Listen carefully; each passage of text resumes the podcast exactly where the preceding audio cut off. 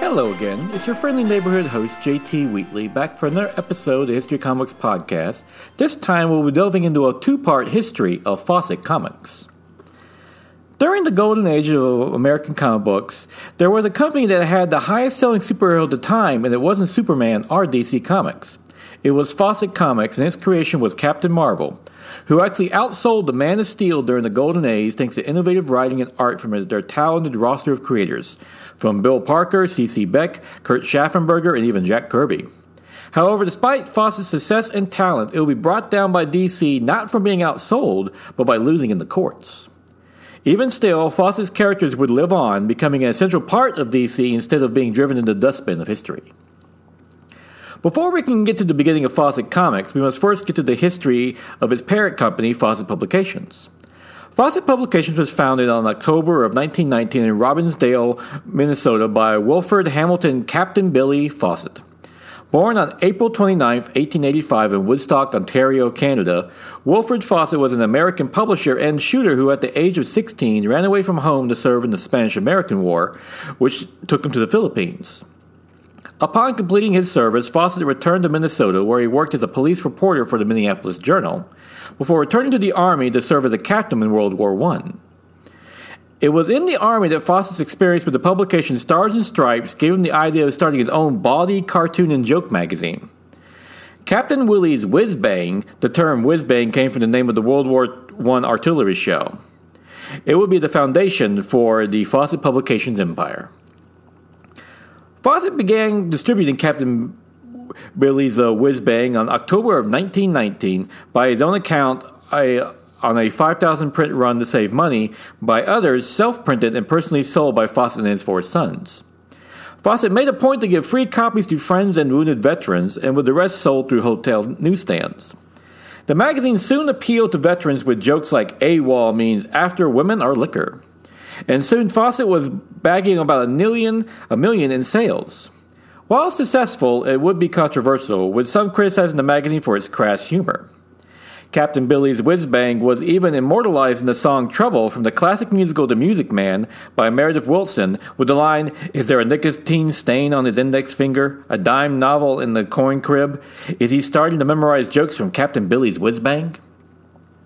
It wasn't all body humor, though, as Captain Fawcett would also include stories about his travels to Los Angeles, Miami, and Paris, along with profiles on celebrity friends like Jack Dempsey and Sinclair Lewis.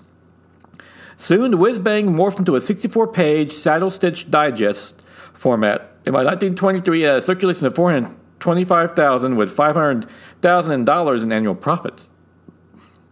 With this success, Fawcett expanded Whizbang's circulation with annuals along with new magazines like Smokehouse Monthly and Mechanics Illustrated. During all this, Captain Fawcett found time to put his shooting skills to use, competing in the trap event and the 1924 Summer Olympics, where he placed 18th. However, the 1920s would be the peak of Whizbang, with it slowly being replaced by more sophisticated magazines like Esquire. Whizbang would set the standard for similar digest formats, such as Charlie Jones's Laugh Book, which lasted into the 1950s. Thankfully, Fawcett Publications had decided to move on to other magazine ventures. During the 1930s, Fawcett expanded to a number of other magazines, such as True, Family Circle, and Woman's Day, reaching a circulation of 10 million, with one magazine, True Confessions, gathering 2 million subscribers by itself. Thanks to the success of Fawcett Publications, Wilfred Fawcett would build the Breezy Point Resort on Pelican Lake in Breezy Point, Minnesota.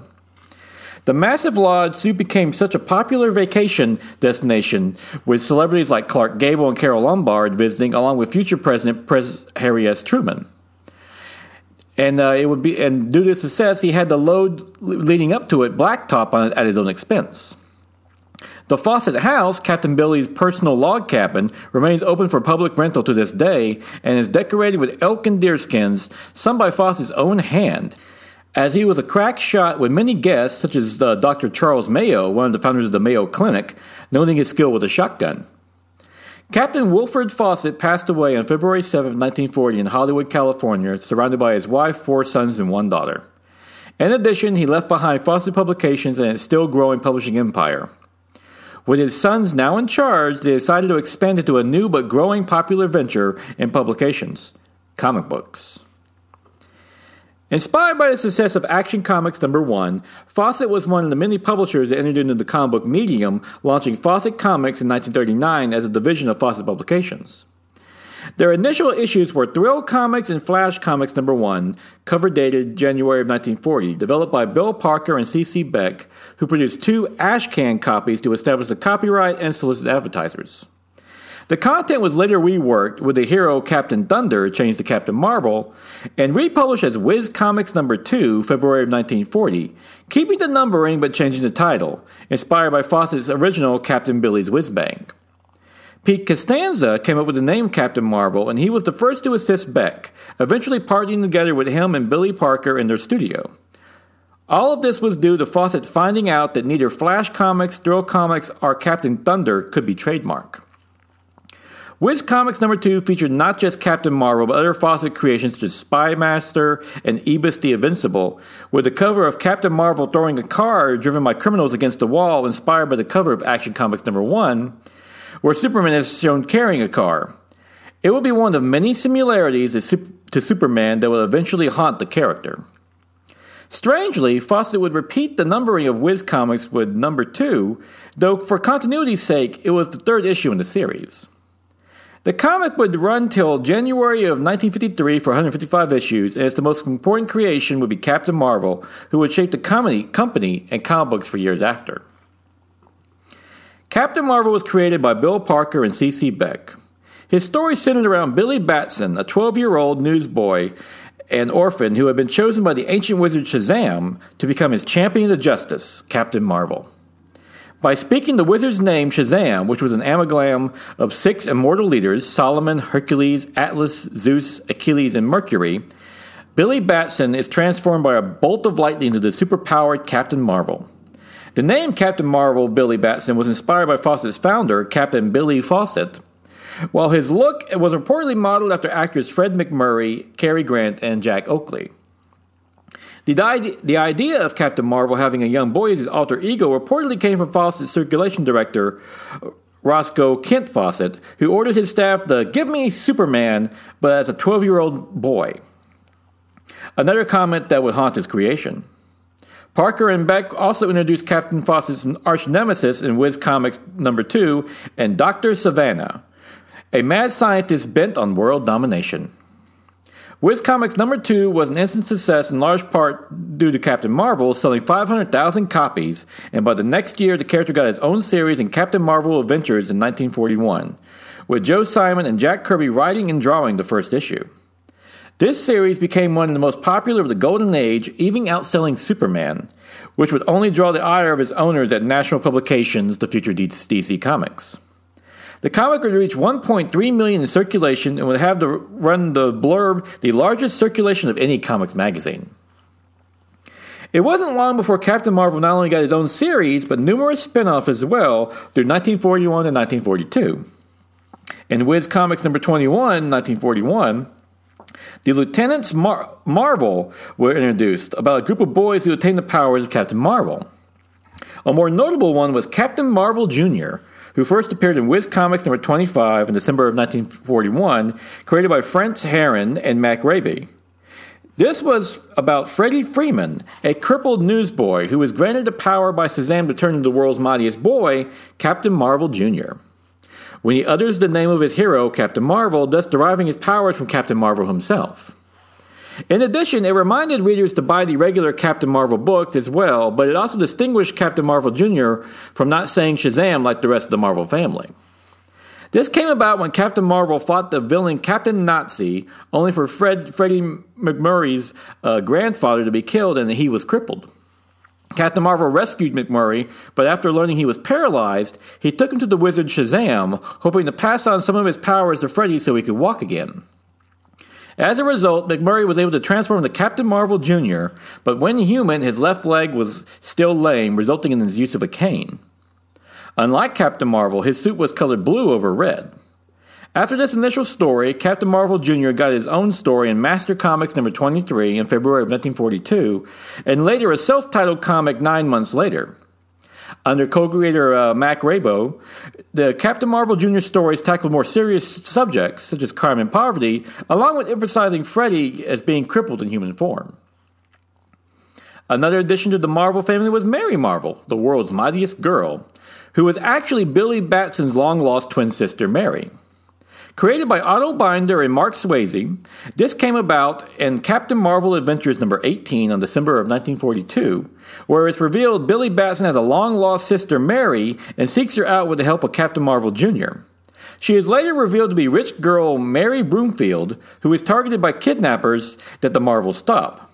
After revealing their identities, Mary wonders if she can call upon the powers of Shazam herself, being Billy's twin, only for Freddy to dismiss it, saying that the wizard would never give powers to a girl.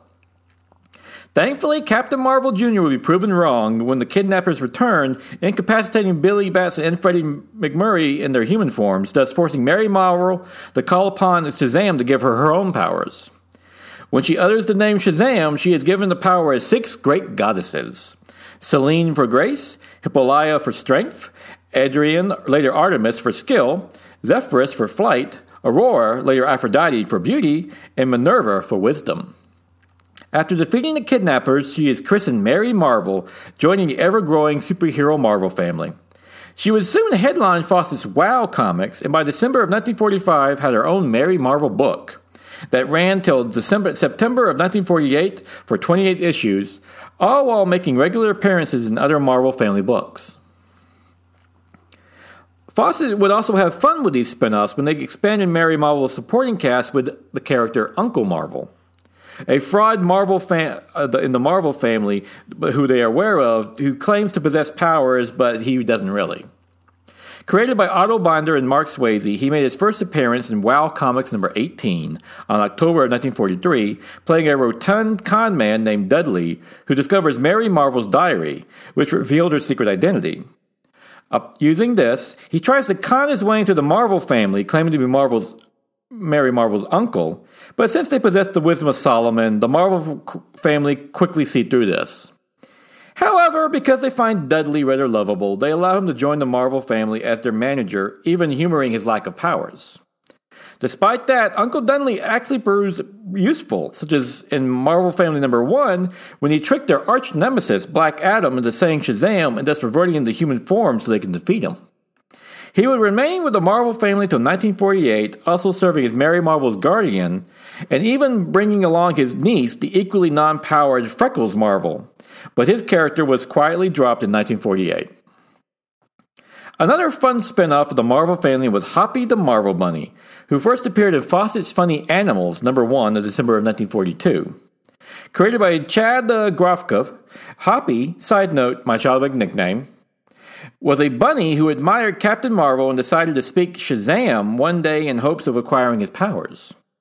The series ultimately served as a satirical take on the Marvel family, with Captain Marvel Bunny taking on Captain Black Bunny, his version of Black Adam, along with having his powers derived from animals, with Shazam being the wisdom of the salamander, strength of the Hoggules, stamina of antlers, power of Erebus, courage of Abalonia, and speed of Monkery.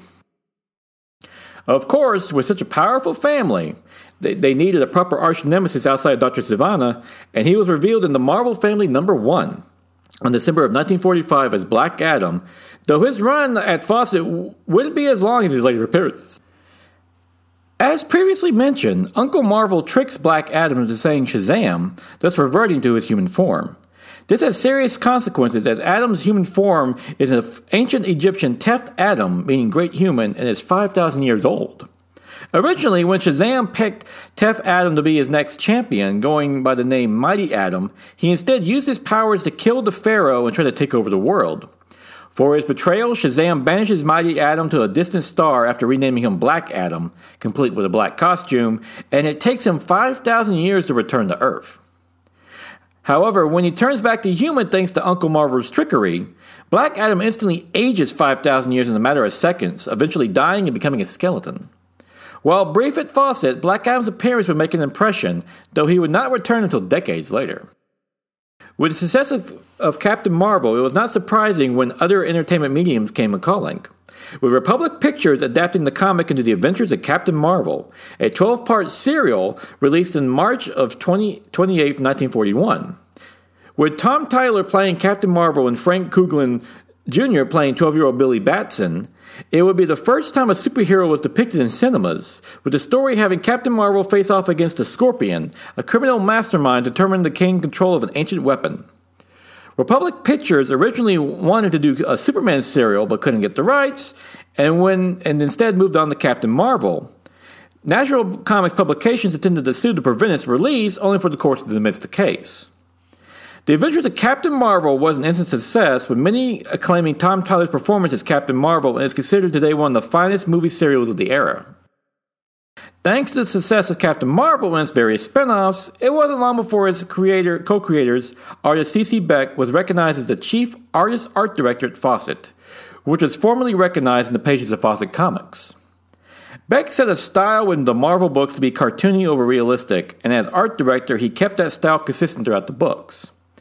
In addition, Beck was able to expand his studio in Englewood, New Jersey, where he also produced commercials, notably a series of Captain Tootsie ads promoting Tootsie Rolls in comic strip form. These ads will appear in Fawcett Comics and rival publishers, along with Sunday comic strips.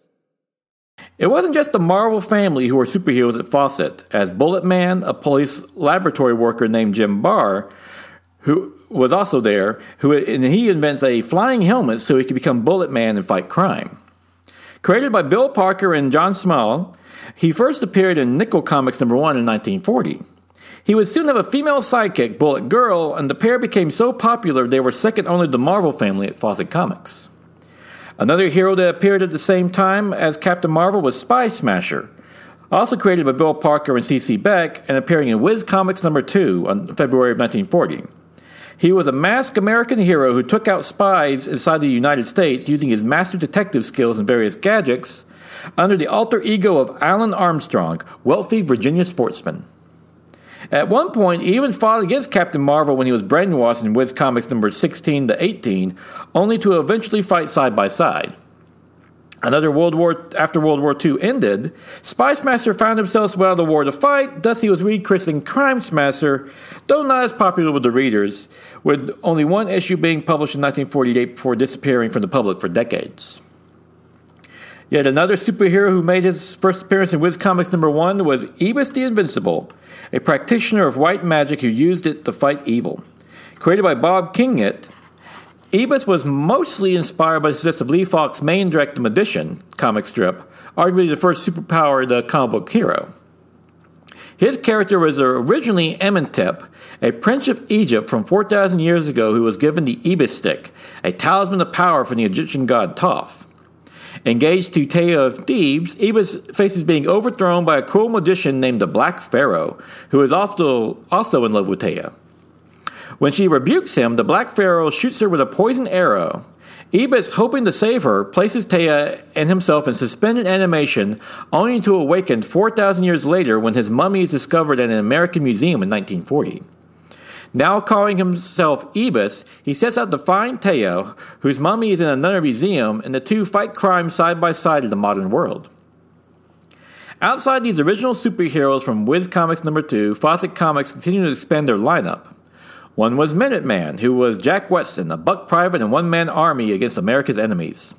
He first appeared in Master Comics No. 11 on February of 1941 and was created by Charles Sultan and was in the spirit of many of the patriotic superheroes during World War II.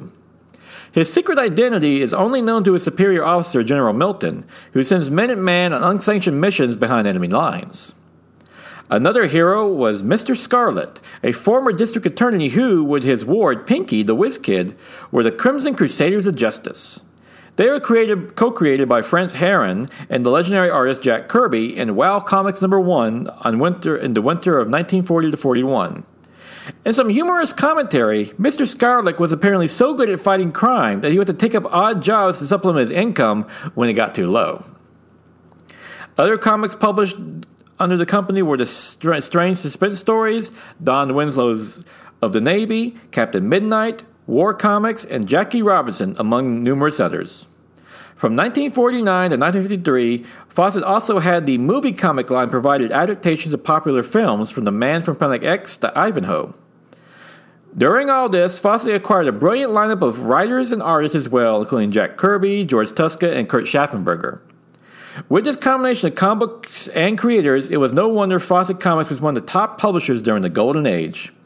However, that would soon come all crashing down from one of their chief rivals, but not through the comic book racks, but the court system. And we will conclude this episode for today, but join me again next week when we conclude this two-parter on the history of Fawcett Comics as they find themselves challenged in the legal court system about the existence of their very characters.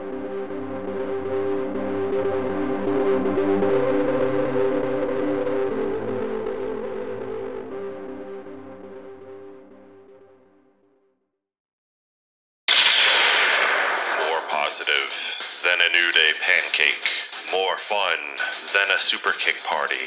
It's the wrestling podcast from the host who is the hammer swinging, burrito eating, well, you know the rest of Thunder Talk. Sexy. Or it's the Ring of Thunder, found in the Thunderverse and among the great podcasts of the ESO network. And now it is March 31st, 2022, time for the favorite comic book of the week. Shadow War Alpha, number 1 by Joshua Williamson and Victor Bogdanovich, which launches up this new DC event that finds Ra's al Ghul, the perennial Batman DC villain, dying despite his many uses of the Lazarus Pit and deciding he's going to turn himself into the authorities in exchange for revealing the secrets to the Lazarus Pits of the world. Naturally, this doesn't go as planned, and soon a war erupts that finds Batman and the rest of the DC Universe pulled in. This is a great first issue that really does a great job setting up the different components to all that was about to happen with Ra's al Ghul and different villains and so forth, and also with Batman and his family. I mean, the moments between him and Damian Wayne are very heart-tugging and really explores his relationship, including the people around him. I especially love how Barbara reacts when Damian sees Batman, his dad, for the first time in a long time. And it's matched beautifully by Bogdanovich's art, which is beautifully action-packed and detailed, which is perfect for this kind of event because it's about to get crazy with this insane cliffhanger. As there are twists and turns all throughout, and yeah, it looks like it'll be a fun DC event, emphasizing the more darker villain aspect of it, which is a nice twist on these kinds of events. So yeah, Shadow War, Alpha number 1, that's my favorite comic book of the week. And until then, join me again next week when we do the second and concluding part of the history of Fawcett Comics. And till then, go out and enjoy yourself at comic.